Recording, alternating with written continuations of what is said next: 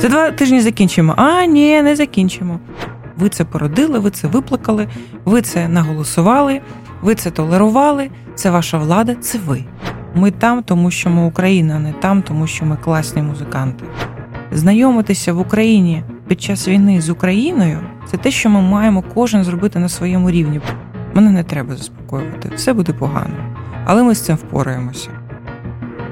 Вітаю, мене звати Володимир Анфімов, а це «Інше інтерв'ю». Подкаст, в якому ми спілкуємося з непересічними людьми про їх життя, а після двадцять четвертого лютого також про життя усієї країни через призму війни.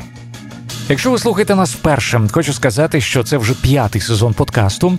Загугливши «Інше інтерв'ю», ви знайдете десятки інтерв'ю з дуже цікавими людьми, серед яких Ярослав Грицак, Ірма Вітовська, Олег Скрипка, Сергій Притула, Джамала, Олег Сенцов, Віталій Портников і дуже-дуже багато інших.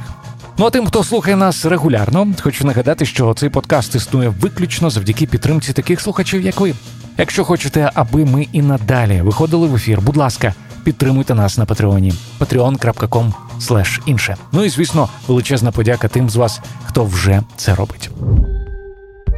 А ми переходимо до нашої сьогоднішньої героїні. Це медіаменеджерка, журналістка, громадська діячка та, звісно, фронтвумен гурту «Крихітка» Саша Кольцова.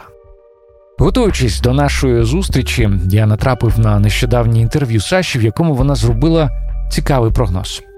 Відповідаючи на питання ведучого, скільки триватиме війна, на її думку, Саша сказала п'ять-сім років. З гарячою фазою близько чотирьох. Погодьтесь, не надто популярна думка в наш час. На початку нашої розмови я вирішив поцікавитися, чому Саша думає, що цей дощ аж так надовго. Мені здається, що це ще й ненадовго, зважаючи на те, як Росія поводилася з Ічкерією і в кілька підходів намагалася реалізувати там свою колоніальну політику імперську. Мені якраз здається, що це дуже оптимістичний прогноз, тому що ракети у них не закінчаться через рік, через два не закінчаться, через три.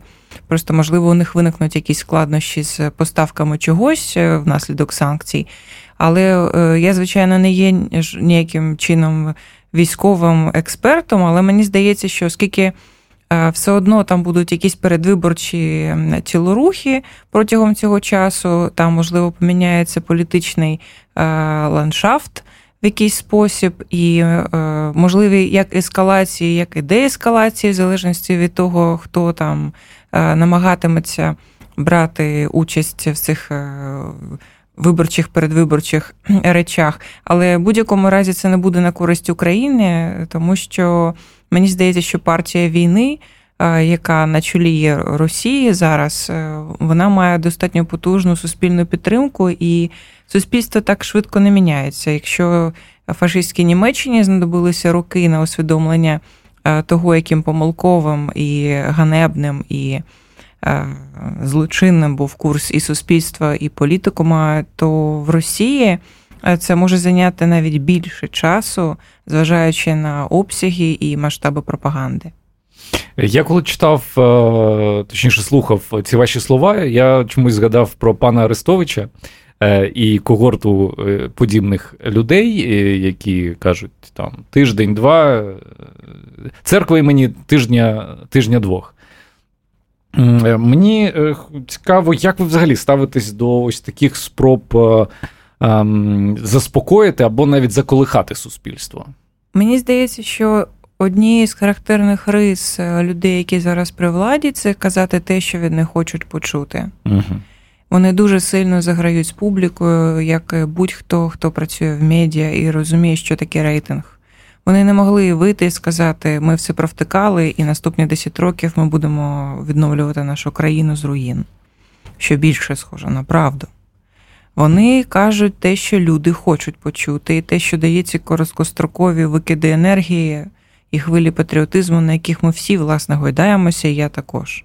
Я ніколи не дивлюся Арестовича, тому що я читаю Тома Купера, військового експерту, справжнього військового експерту. Мене не потрібно заспокоювати. Я працювала в медіа, я розумію, я працювала з політиками. Я читала книжки з української і російської історії. Мене не треба заспокоювати. Все буде погано. Але ми з цим впораємося. Ось так, ось так я думаю.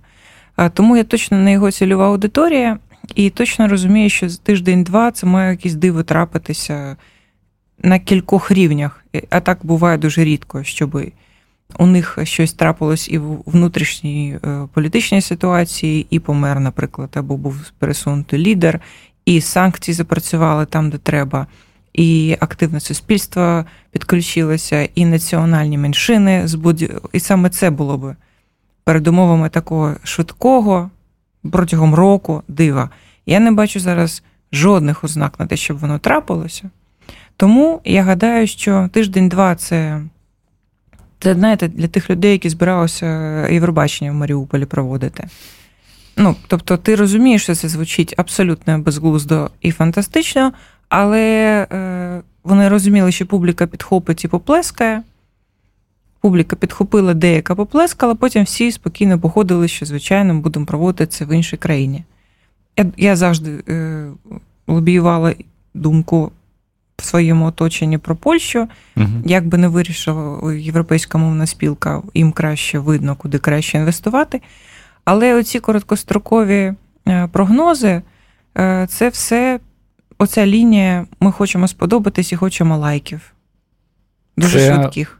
Це крім того, що це ну, не дуже чесно а, по відношенню до своїх співгромадян. Е, ви вбачаєте в тому ну, певну, певний ризик? Тому що коли влада постійно щось обіцяє, шашлики в травні, війну через два тижні виграти і так далі, поступово ще більше, точніше, втрачається довіра до взагалі, навіть не до особистостей, а до інституту влади. У нас і так особливо владі не довіряють. А я так не думаю. Я насправді думаю, що у нас влада настільки ж юна, як і суспільство, і вони так тягнуться одне за одним. Mm. І мені здається, що насправді, якби це не звучало неоднозначно, зараз Володимир Зеленський і його команда певною мірою прокидаються так само, як частина українського суспільства, яка за них голосувала. Тобто, виявляється, у Путіна в очах не було усталості від війни. І отаке ми розбачили. Вони якось гарно синхронізувалися. Ці сімдесят плюс відсотків, які не готові були взяти дуже чіткий, зрозумілий проукраїнський, центроукраїнський курс, і їм потрібно було трішечки застикуватися з реальністю. І от вони потроху для себе відкривають українську мову, українську історію, українське політичне життя, його закономірності. І мені навіть подобається це прокидання. За два тижні закінчимо. А, ні, не закінчимо. Шашлики в травні. А, ні, реальність, насправді, життя влаштована по-інакшому. Типу, давайте будемо хорошими русскими. А ні, то ніяких хороших русских. І мені це подобається. Тобто, я, звичайно, трішечки на іншому вирісі. Трошки від садизму щось є, ні? А, мені здається, що так діти, коли вчаться ходити, вони бумкнуться об фортепіано лобами, такі, о, це ж кут фортепіано. Угу. Ну, тобто, угу, а значить, на гаряче не можна брати руками, значить, і... Україн... Там, росіянам не можна давати національні медіа. Ну, тобто, розумієте? І от так людина встає на ноги, і українське суспільство таким чином нарешті розуміє, хто воно і що. От. Потім буде, напевно, осознання смерті, як в п'ять років, знаєте, і так далі. Потім пубертат. А потім років через двадцять п'ять українці будуть дуже впевнено, оце покоління, яке росте зараз, розуміти, що ми українці. Ми походимо не ні від якого, ні Совєтського Союзу, а від війська Запорізького. Ми військова держава. Ми завжди даємо е, по лобу росіянам. Тобто, і це вже не буде не все так однозначності, яка будувалася роками тут. От. А і я то за цим, насправді, є певною е, пересторогою, але і вдячністю спостерігаю цей процес. Ну, власне, суспільство заслуговує, іншими словами, на ту владу, яке має. Влада – це завжди екстракт суспільства. Ну, і тому, це... коли мені угу. кажуть про хороших росіян, так. Подивіться на вашу владу. Ви такі самі, ви це породили, ви це виплакали, ви це наголосували, ви це толерували, це ваша влада, це ви.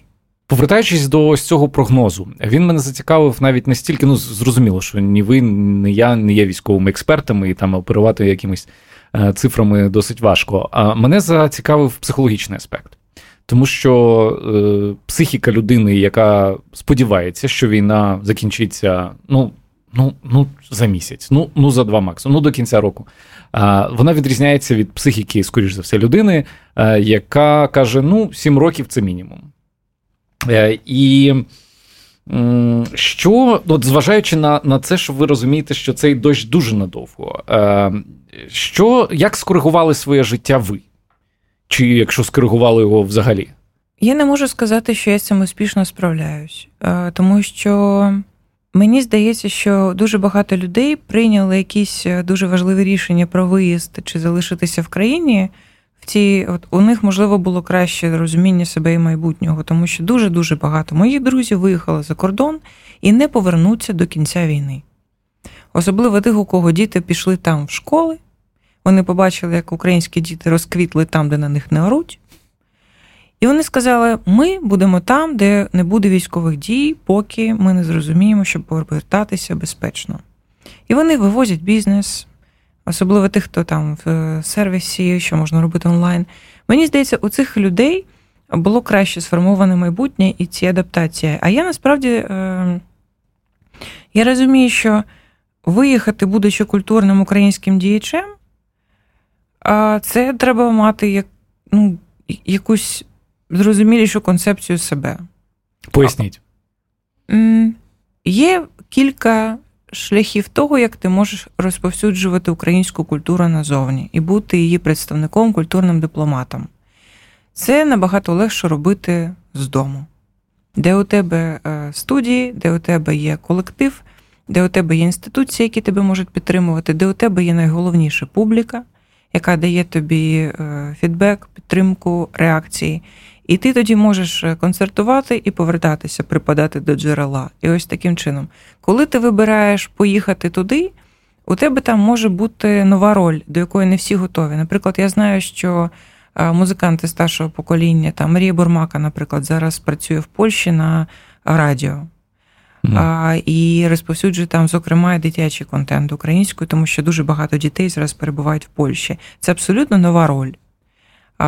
Ти тут давав концерти для дорослих, хоча вона медійник також. Я, наприклад, не готова до таких перетурбацій. Тим більше у мене тут не закінчене навчання, сім'я і так далі. Я зараз вчусь в Могилянці, на ем бі ей ніяк не можу написати магістерську роботу. І у мене тут було надто багато стартовано проєктів. Треки на студії лежать не записані, що ще там, книжки здані в видавництво, не підписані, не допідписані ще договори.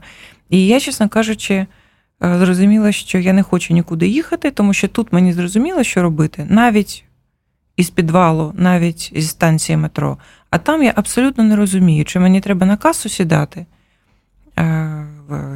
не знаю, в, жабці, в, в американському да. супермаркеті з моєї початкової іспанської. Або е, там е, робити концерти для діаспори і ночами плакати в подушку, де мій атлас на тисячу людей тут. Тому, можливо, я зробила неправильно, але я залишилася, і поки що мені так добре. А що, які почуття е, у вас виникають, коли ви думаєте про людей, які все ж таки поїхали? Ну, бо існують полярні думки, що це люди, які якимось чином там зрадили Україну, а, тому що ну, ресурс будь-який потрібен тут. А, інші є, які вони рятують своє життя, своїх дітей. Я коли читала книжки з історії, коли російська інтелігенція перед революцією, перед тридцятими роками, перед двадцятими виїжджала кудись в Відень, в Париж, потім вони повертались, їх тут розстрілювали.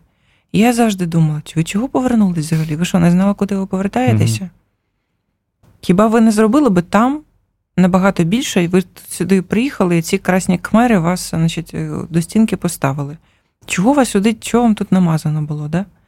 І зараз я розумію, що е, інколи, коли твій народ, як вірмени, наприклад, існує десь поза е, твоєю територією, але є носіями української культури, українських цінностей, українського наративу, історичної пам'яті, вони таким чином все одно зберігають нашу країну.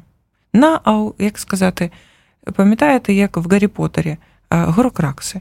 Угу. Там трішки українські сховались, там українські сховались, і Україна в цілому незнищенна. Тому що є діаспора, яка з історичною пам'яттю, є зараз наші культурні діячі, якісь інші діячі, які зараз там. Якщо вони є носієм української культури, ідентичності, пам'яті, хай будуть і зберігаються і там, де їм легше зберегтись.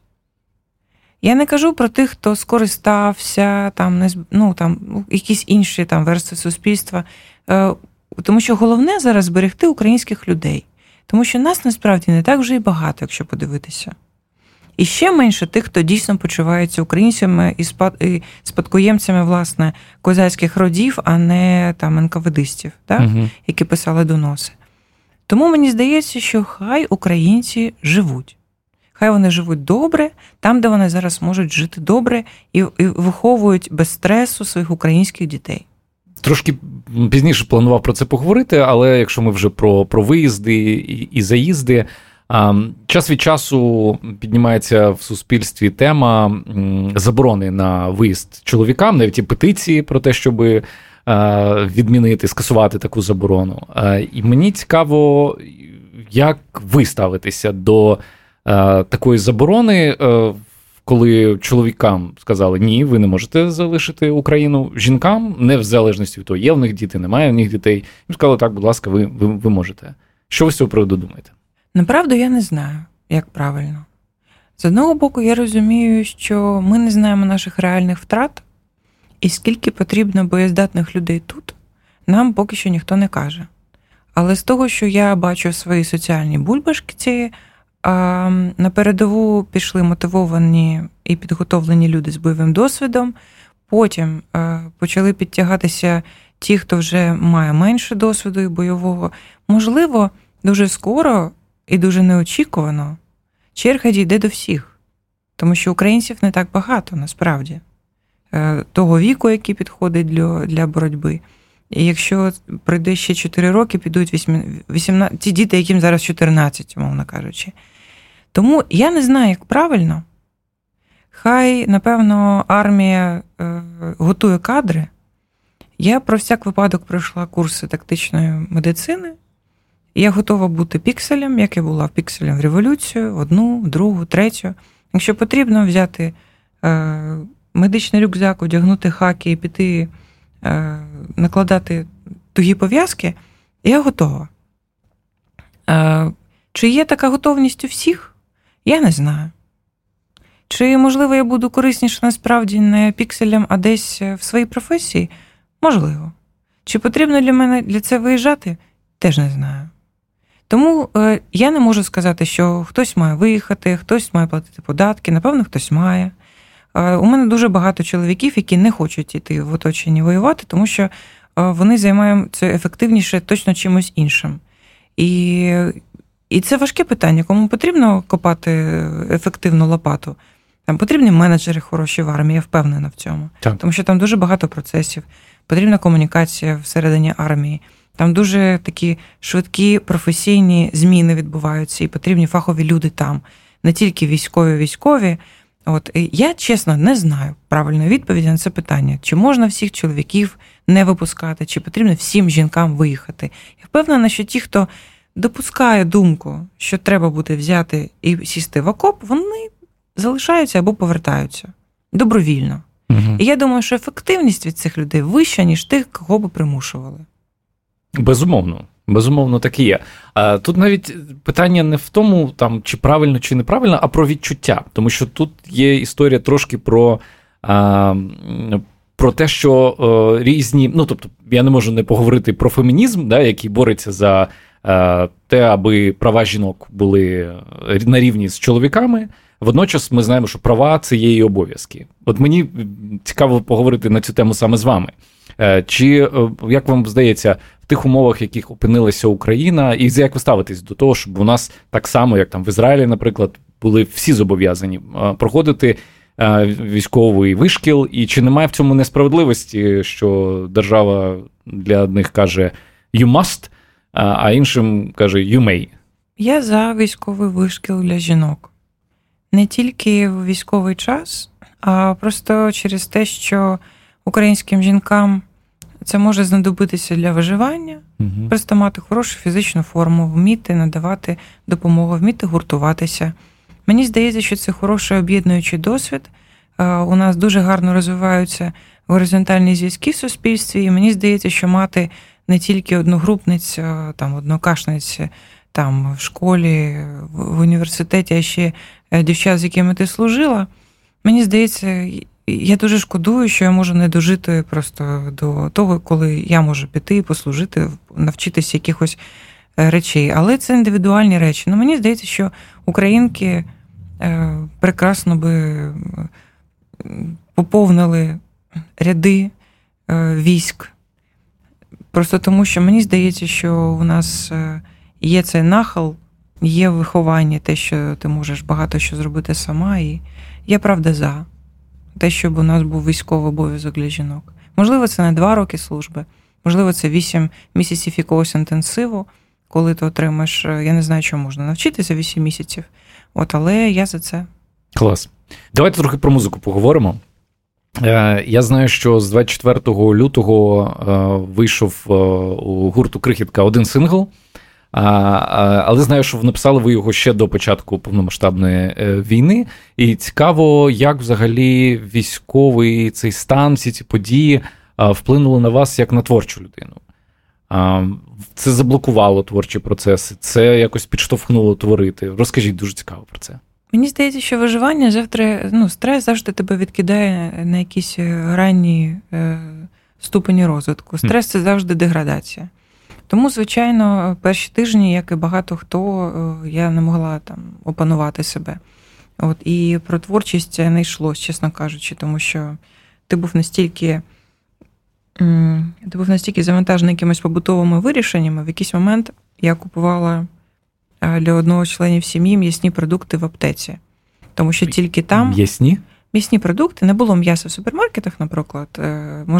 Там це був перший чи другий тиждень війни. І в найближчих супермаркетах метро не працювало як метро. Було заблоковано. Я зрозуміла, що я купую м'ясні продукти в аптеці, тому що тільки там є маленькі м'ясні консерви для дітей. Mm. Mm-hmm. І в якийсь момент я зрозуміла, що у мене прокинулось це азарт виживання, коли ти хочеш хакнути систему, як будь-який совок. І така жіноча винахідливість. Типа, е, там, ми із залишків авокадо, сільпо, м'яса із аптеки і сушених овочів все одно зробимо цю страву. І от е, мене це драйвило. Але од... одночасно ти думав, скільки це може ще продовжувати. Чи не буде це, чи не буде там, чи закінчаться ліки життєві в аптеках, чи можна буде потрапити там на якусь, не знаю, планову операцію чи щось. Це був стрес, і стрес, на жаль, завжди як відволікає від великої мети, якою є творчість або там покликання. Тому, звичайно, я трохи деградувала перші місяці до просто активної господарки, скажімо так. Тому що ніхто не знімає з тебе обов'язків, навіть якщо ти пишеш хороші пісні, тому що є просто частина обов'язків, які ти робиш по дому. Але потім я зрозуміла, що мені хочеться, мені є що сказати, не тільки в прозовому там, і соціальних мережах. І я щось почала писати, ми почали, хлопці повернулися з Західної України деякі, ми почали репетиції, і зараз ми вже вийшли на якийсь ритм кількох регулярних репетицій, ми плануємо концерт у Львові в серпні, тринадцятого серпня, наскільки я, якщо не помиляюся. І ми розуміємо, що наш фронт культурний, ми маємо виробляти цей продукт і просто ставати на ноги і знову починати працювати. Оскільки ми не дуже активно займаємося музикою, тому що музика для групи «Крихітки» – це хобі, ми не могли застрибнути в цей вагон, на якому поїхали наші там по е, Польщам, за кордон, угу. з якимись організаціями, е, але ми просто починаємо виробляти потроху музичний контент. У нас просто ще е, трапилася, на жаль, дуже сумна е, річ, людина, з якою ми писали музику, Дмитро Хомулко, наш звукоінженер, він помер від серцевого нападу два тижні тому. І для нас це було таким серйозним випробуванням і ударом, як і для всього українського рок-осередку, тому що він писав бумбокс, антитіла, Арторвальд і був знавцем цього саунду. Ми, ми за ним до нього зверталися, і нам потрібно тепер ще оклихати трішечки від цієї новини і знайти і студію, і розуміння, що ми робимо далі, як. Тому е, просто будемо робити нові пісні. Енергія є писати? Так. Ми вже достатньо, цей баланс між розізлились і зібрались, він досягнений. Якщо, ну, всі помітили, що під час перших місяців повномасштабного вторгнення було дуже багато цікавих колаборацій міжнародних зірок з українськими артистами, там, мабуть, тижня не минало, щоб хтось із вау зірок заспівав з нашими. Але я буквально вчора себе спіймав на думці, що щось давненько я нічого такого подібного не чув. Як вам здається, ось ця відсутність нових свіжих колаборацій, вона може свідчити про те, що від України потрохи починають втомлюватися, і ми відходимо потрохи на другий план в інформаційній порядку денному? Мені здається, що було б, звичайно, класно, якщо б зірки першого ешелону українського справді входили на правах великих артистів в світовий шоу-бізнес і побачити якусь колаборацію умовного Святослава Карчука з умовною Бійонсі на рівних було б набагато приємніше, ніж ми були б цими бідними, нещасними українцями, яких підтримує весь світ. І якщо вже Рамштайн, який вивозив самосвалами гроші з Росії, розмахує українським прапором, то оця долученість до нас – це вже такий тренд для всіх. Таке, знаєте, є загально витоптане місце. Угу. І, звичайно, хотілося б, щоб про нас думали не в такому колоніальному сенсі, що десь є бідна країна, на яку напала там імперія, і ми там жестом доброї волі хочемо про них нагадати, а щоб українські зірки справді були на рівних. Але у нас недостатньо розвинені інституції для цього. Не в останню чергу через те, що наші організації колективного управління правами ніколи не грали по світових правилах, і ми завжди пасли задніх в цьому сенсі, тому наші лейбли, їх лейбли, вони не можуть, умовно кажучи, співпрацювати на рівних. Але я гадаю, що і Джамала, і, можливо, там хтось з соло-виконавець, там Тіна Кароль, хтось, хто взяв на, на щит і меч українську ідентичність, вже можуть це робити і на рівних з великими зірками. Я особисто дуже чекала появи Андрія Хливнюка десь на церемонії Греммі або Дахи Брахи. Це було б дуже доречно, а зважаючи на те, як стрімко розвивається кар'єра Дахи Брахи, ще й достатньо правдива. Я правда думаю, що вони будуть одним з перших українських колективів, які отримують цю музичну нагороду World Music або в якомусь жанрі. Це було абсолютно заслужено. І я прям просто відчуваю і бачу, як це станеться, і дуже в них вірю. І оце було би справді входженням в цей сон небожителей. Хм. А поки ми такі, типу, ми там, тому що ми Україна, не там, тому що ми класні музиканти. А, продовжуючи говорити про а, порядок денний, ви в одному з інтерв'ю сказали, що насправді дуже величез, великий ризик для України а, втратити інтерес світу до нас. А, і це не тільки, звісно, про музику йдеться, а про взагалі до, до, до новин, які у нас відбувається. Що, що потрібно робити на різних рівнях для того, щоб втримати увагу світу, розуміючи, що ми конкуруємо там і з Шрі-Ланкою, в якій політичні події бурхливо розвиваються, з, там, з іншими країнами. Що, що на різних рівнях, в тому числі на культурному, робити українцям? Я не хочу здатися параноїкам, але мені здається, що зараз російська агентурна сітка задіє все, що в них є в арсеналі, аби відволікати від України. І якщо вони можуть інспірувати кризи в державах, де у них велике лобі, вони це зроблять. Чи якщо вони можуть влаштовувати якісь злочинні івенти на території інших країн, вони це зроблять. Тому що дуже високі ставки зараз в цій боротьбі. І вони це прекрасно розуміють. Тому, мені здається, аби не зійти з перших шпальт, потрібно підсилити санкції проти Росії і продовжувати тиснути на Захід з тим, щоб вони блокували її, блокували її ЗМІ, блокували її капітали, блокували компанії, які готові щось постачати, співпрацювати, як не дивно. Угу. Це, це, лише, це зменшить кількість новостійних приводів, які Росія може інспірувати. Тому що ми їх недооцінюємо в тому, скільки грошей у них було вкладено в зовнішні активи, скажімо, в їх зовнішні герокракси. Угу. Тому що ен ка ве де нічим не помінялося. Тим, чим вони були раніше, вони є тим зараз. Це прямі спадкоємці. І з цією гібнею ми маємо справу зараз. Це фактично їх релігія зараз. Страх і оця гулаговість голови угу. у всього суспільства. По-друге, нам світ любить перемоги. Світ любить яскраві емоції. Світ любить мистецькі івенти і щемливі історії. Хотілося б, щоб вони були не такими трагічними, як ми маємо щотижня зараз, коли гинуть діти, коли гинуть активісти, митці, там знищуються культурні пам'ятки. Тому мені здається, що ми маємо широко відкрити культурний фронт і щедро його спонсорувати. У Парижі мають бути українські вечорниці, такими, як були русські сезони Дягілєва. Ми маємо знайти цю інтонацію в культурній політиці, які ми можемо розмовляти зі світом, і це буде цікаво на тому ж високому рівні, в якому це очікується в світі. Не ліплення вареників десь в маленькому містечку в дружній нам Канаді, а щось набагато потужніше. Ми маємо де анонімізувати дуже багато речей, які апропріювала Росія, забрала собі. Йдеться не лише про умовного Малевича або Соню Делуне, а про ті імена, які дуже часто Володимир Зеленський оточення і сімдесят відсотків українців чують вперше.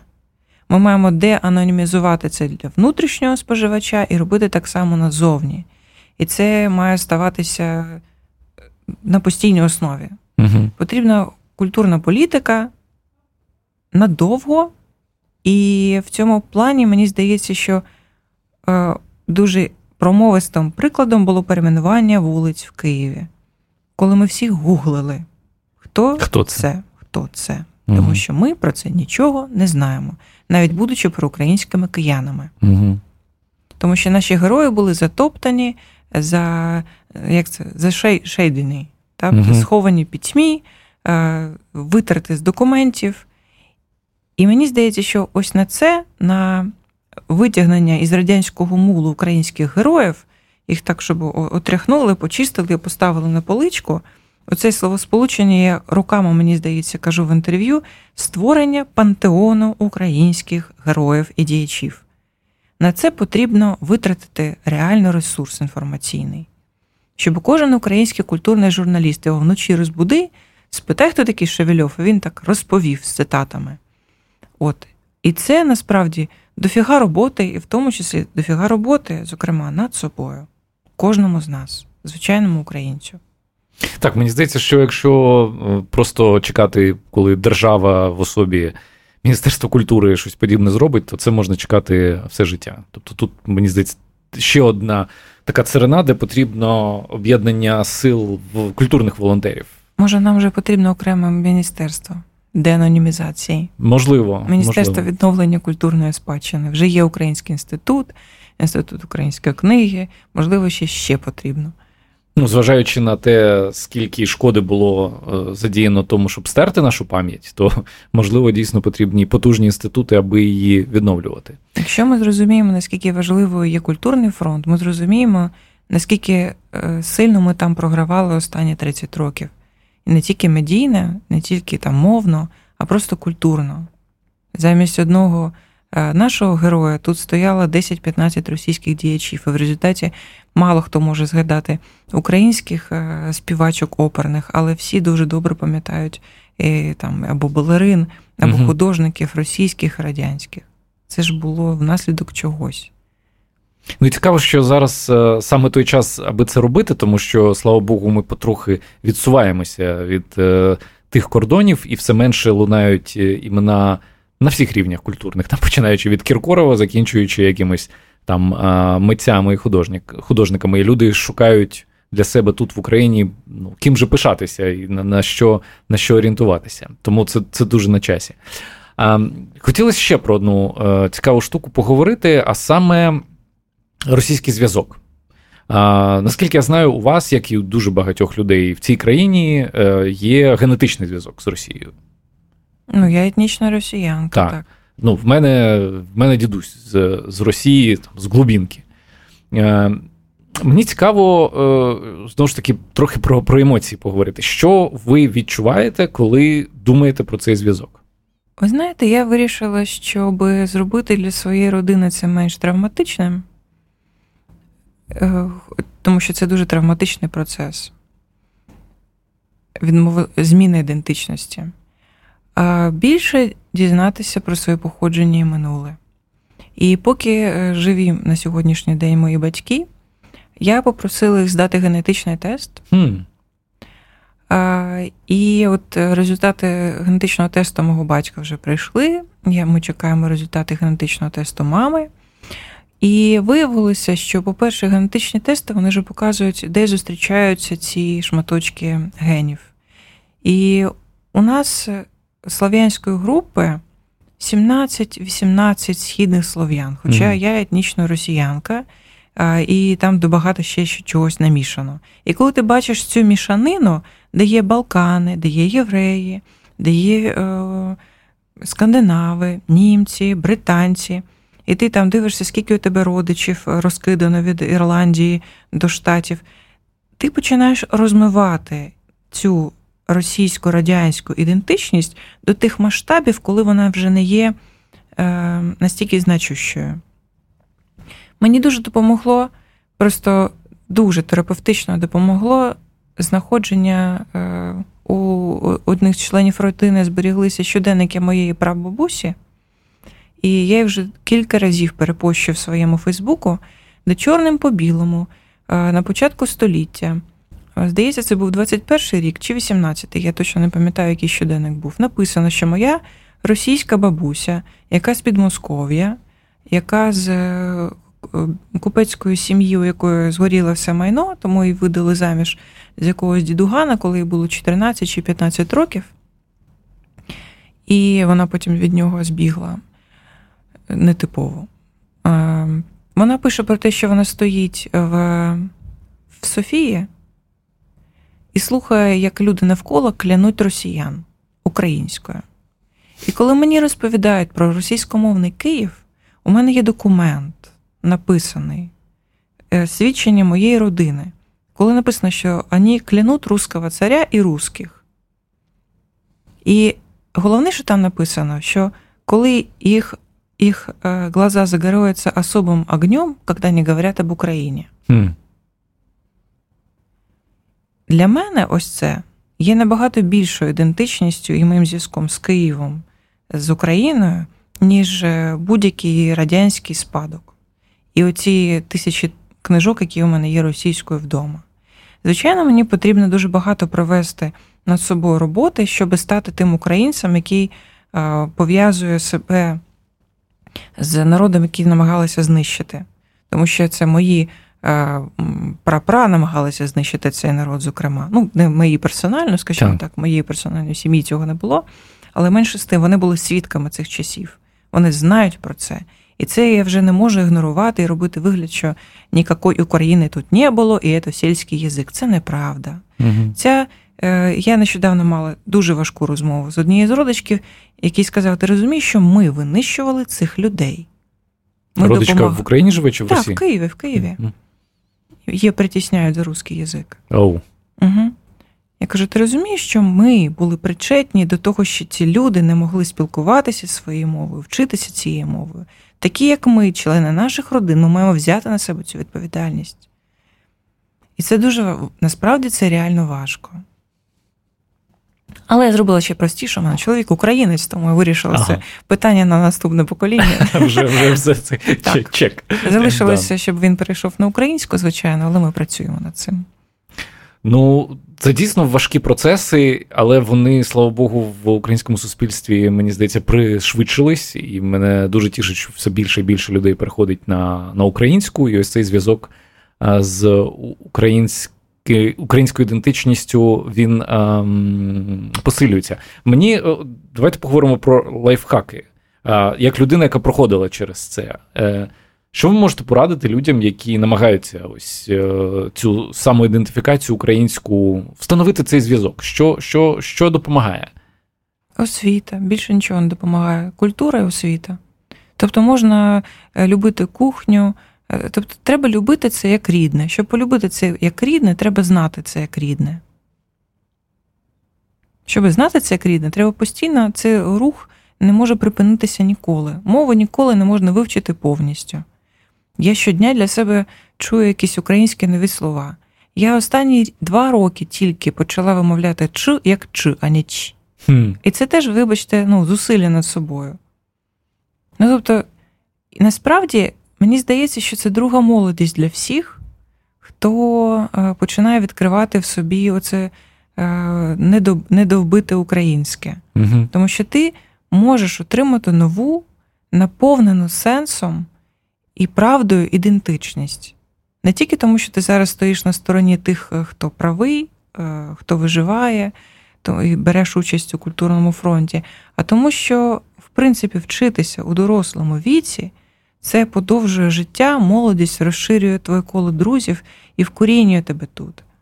Тобто все стає більш дружнім, скажімо так, і ти краще починаєш розуміти, чому ми хороші і чому ми погані водночас, не домислюючи собі ніяких міфів. Мені здається, що знайомитися в Україні під час війни з Україною, це те, що ми маємо кожен зробити на своєму рівні, бо хтось знає її краще, хтось гірше, але ми кожен маємо більше починати думати, знати про Україну. Я не знаю українських графіків, там, або там, український модерн для себе відкриваю тільки зараз, або там, класичну музику, там, не знаю, Лятошинського послухати п'ятнадцять хвилин на день. Ви вже трішечки наблизились до себе. Це дуже цікаві процеси, і це справді дуже захоплююче. Так що, друзі, якщо ви шукаєте на якесь хобі нове, то ну, от можна почати з цього. Саш, ви колись сказали такі слова, нам треба зрозуміти, якою Росію ми хочемо бачити поруч і зосередити свої зусилля на, на цьому. Мені здається, що не менш важливим є те, якою ми хочемо бачити і Україну, тобто паралельно рухатися в цих процесах. Тому в мене одразу два питання до вас.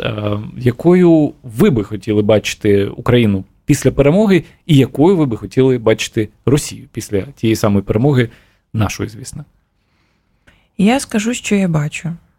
За кілька років Україна – це до зубів озброєна, дуже високотехнологічна держава з розвиненими горизонтальними зв'язками, де дуже багато громадських організацій, де активізм є фактично другим хобі у всіх, де всі в якихось громадських організаціях, асоціаціях, волонтерських організаціях, де взаємодопомога – це те, чому вчать у школі, де самоорганізація – це те, чому вчать у школі.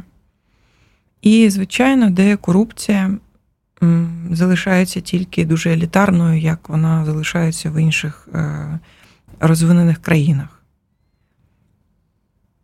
І в цей час десь існує співдружність екс-російських країн, деякі з яких залишаються такими, як є Росія зараз, наприклад, Москва або Петербург. І є кілька національних держав, з якими у нас підписаний мирний договір – Урал, Комі, Якутія – які виплачують нам е, репарації. репарації, і з якими ми ведемо торгівлю. І які ніколи не лізуть до нас, ні з своїм телебаченням, ні з своїми артистами. Їх зосереджене зусилля на те, щоб вони розвивали мову якутів, регіональні мови, видобували там, відно... проводили газопровіди, встановлювали туалети і не плутали вино з оливковою олією, виробляли холодильники. Ось такою я хочу бачити Росію там. А ті країни, які продовжують розповідати, що в Україні фашизм, що їх там десь утісняють, вони обнесені парканом, з ними спілкуються мовою санкцій, і вони, значить, там наново вивчають історію і братаються з Сєвєрної Кореї, але при цьому в них немає ні в кого ядерного статусу. І вони не становлять терористичної загрози для інших країн. Класна картина вийшла. І буде чудово, якщо все це реалізується. Е, мабуть, вже останнє запитання, воно традиційне для всіх героїв подкасту. Що особисто вам дає віру, що у цій боротьбі перемога таки буде за Україною? Я не знаю, ви здається, це саме той випадок, коли віра не потребує аргументів. От як люди вірують в Бога, як вони люблять своїх дітей, безумовно, я от так само вірю в Україну. От просто це, це абсолютно для мене очевидно, що ми переможемо, ми вистоїмо, що ми станемо кращою державою, кращим суспільством, де будуть враховані права меншин, права людей з інвалідністю, права дітей, права дітей без батьків, права тварин. Ми можемо це зробити, тому що у нас унікальний історичний шанс зараз. Подивитися на себе уважненько, врахувати всі помилки, які робили наші прапра останні чотириста років, більше не наступати на російські граблі, на комуністичні граблі, на будь-які граблі, і перестати молитися на інші країни і стати, навчитися ходити і вирости нарешті, взяти відповідальність на себе повністю. Я просто в це вірю. Тож я вам дуже вдячний за цю розмову. Дякую. Друзі, на цьому основний випуск іншого інтерв'ю закінчується. Але патрони подкасту завжди отримують більше. В ексклюзивній частині інтерв'ю для нашої Патреон-спільноти Саша Кольцова відповідає на запитання про найнеочікуванішу річ, яку вона зробила після двадцять четвертого лютого, розповідає про те, яка література морально підтримує її у цей непростий період, а також вперше публічно розкриває важливий особистий секрет. Все це за посиланням патреон крапка ком слеш інше. Насамкінець хочу сказати спасибі нашим інформаційним партнерам «На часі». Це медіаплатформа сучасних українців, де можна читати та публікувати класний контент, а також дізнаватися і обговорювати найсвіжіші новини на часі крапка ком. На цьому все. З вами був Володимир Анфімов. Почуємося.